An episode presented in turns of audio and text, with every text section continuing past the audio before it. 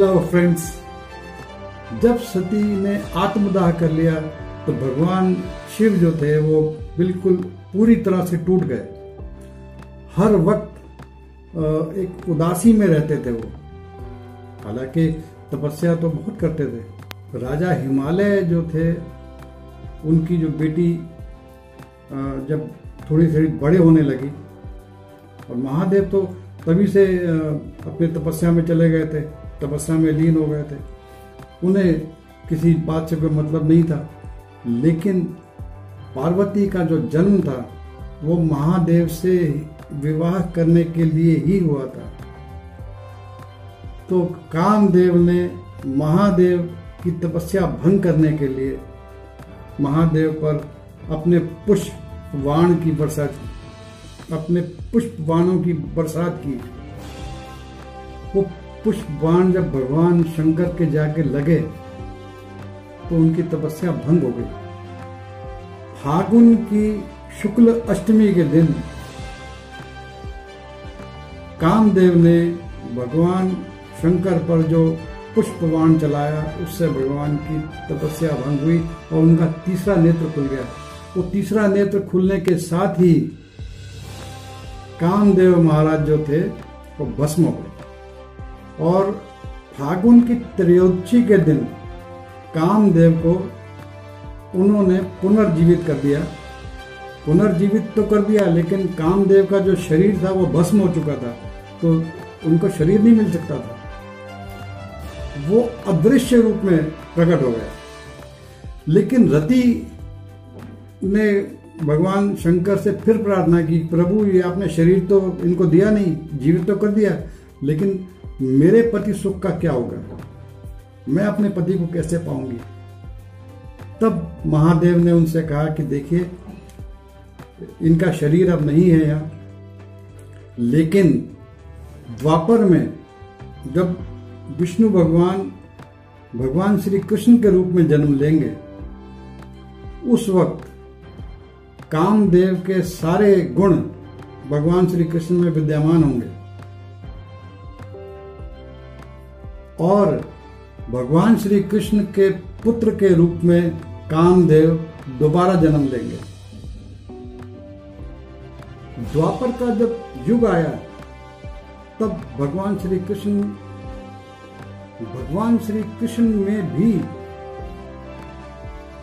कामदेव के अंश होंगे ऐसा भगवान शंकर ने कहा था। और भगवान श्री कृष्ण में भी कामदेव के अंश थे। द्वापर के युग में भगवान श्री कृष्ण ने जन्म लिया और उनमें कामदेव के काफ़ी अंश थे। उनके साथ ही अवतरित हुई थी रति, जो कि कामदेव की पत्नी थी। उन्होंने राधा के रूप में जन्म लिया था। इसीलिए भगवान श्री कृष्ण और राधा का जो प्रेम है, वो आज तक उसकी पूजा की जाती है। भगवान श्री कृष्ण का जब विवाह हुआ तो उनकी पत्नी थी रुक्मणी। रुक्मणी से उनके यहाँ जो पुत्र पैदा हुआ, उसका नाम था प्रद्युमन। प्रद्युमन जो थे, वो साक्षात भगवान शंकर के आशीर्वाद से पैदा हुए थे और वो कामदेव का पुनर्जन्म था। प्रद्युमन जब पैदा हुए थे, जब होने वाले ही थे, उनके प्रति सोच सोच के ही, जो स्त्रियाँ उनके बारे में सोचती थी, उनमें भी काम वासना जागने लगती थी। भगवान श्री कृष्ण इस बात को जानते थे कि जब प्रदुमन का जन्म होगा। तो जो स्त्रियाँ होंगी आसपास, उनको काम वासना से कैसे बचाया जाएगा? तो उन्होंने एक ऐसी माया रखी, जिससे कि एक राक्षस शंबरासुर शंबरासुर आया और प्रसव के थोड़ी देर बाद ही वो प्रद्युमन को लेके उड़ गया। प्रद्युमन को लेके उड़ तो गया वो। उसके मन में भी कुछ कुछ काम वासना के वो जब कीटाणु जागने लगे तो उसने उठा के प्रद्युमन को समुद्र में फेंक दिया। जब वो समुद्र में उसने फेंका तो प्रद्युमन को एक मछली निकल गई। साबुत। जब वो साबुत मछली ने निकल लिया, मछली एक मछुआरे के जाल में जब फंसी तो उसे बना, मछली पकाने के लिए फिर से रसोई घर में लाया गया और काटा गया। जब उसको काटा गया तो उसमें से प्रद्युमन जो थे, वो ज़िंदा बाहर निकला। जब वो ज़िंदा बाहर निकले तो वहाँ जो दास दासियाँ थे, उन दासियों में से एक थी मायावती, जो रति का अवतार थी। रति वो जो कामदेव की पत्नी थी। उस मायावती ने प्रद्युमन का पालन पोषण किया, उनको बड़ा किया। लेकिन उसके साथ साथ ही मायावती के अंदर उसकी वासना जो थी, प्रद्युमन के प्रति जाती रही। उसको देख देख के बहुत वासना जागती थी।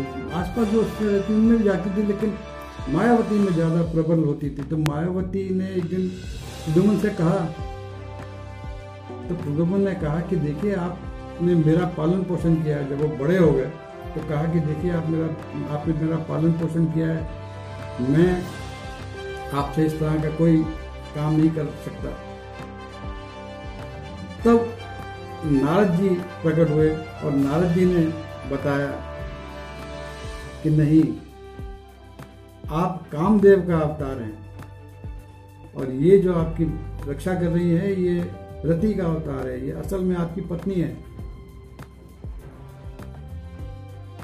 प्रदुमन और मायावती का जब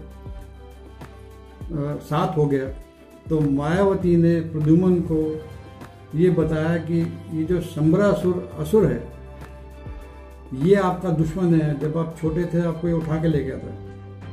और आपको समुद्र फेंक दिया था। ये इसका संहार करना ही आपका फ़र्ज़ है। मायावती ने आ,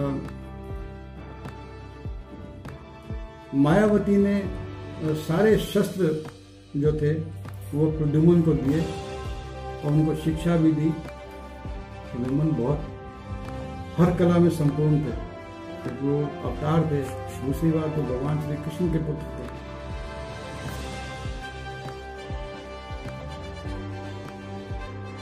वो जब दरबार में पहुँचे शंबरासुर के तो उन्होंने जाकर कहा कि मैं ऐसे ऐसे आपके उसमें उनको देख प्रदुमन को देखकर शंबरासुर बहुत खुश हुआ। उसने कहा, देखिए देखिए, ये इसको हमने पाल पोस के बड़ा किया है। तब प्रदुमन ने कहा कि नहीं, मैं असल में तुम्हारा शत्रु हूँ। मैं वही बालक हूँ जिसको तुम उठा के ले गए थे। और मैं आज तुम्हारा संहार करूँगा, आकर युद्ध करो जैसे ही उसने सुना शंबरासुर ने तो उसने अपनी गदा उठाई, उसको मारने के लिए दौड़ा। तभी प्रदुमन ने उनका वध किया। जब वो वध कर दिया शंबरासुर का। तब मायावती उनको लेके द्वारका गई आकाश मार्ग से। जब वो द्वारका पहुँचे तो ऐसा युगल देख के लोग तो हैरान रह गए। रुक्मणी सोचने लगी कि ये भगवान श्री कृष्ण जैसा दिखने वाला ये नया दूसरा आदमी कौन सा आ गया? बड़ी हैरान हुई। उनके मन में भी वासना खिलौरे मारने लगी। लेकिन अब चूँकि वो उनकी उम्र ज़्यादा थी तब भगवान श्री कृष्ण प्रकट हुए और भगवान श्री कृष्ण ने उनको सारा वृतांत बताया। आगे चलकर प्रद्युमन बहुत बड़े योद्धा बने।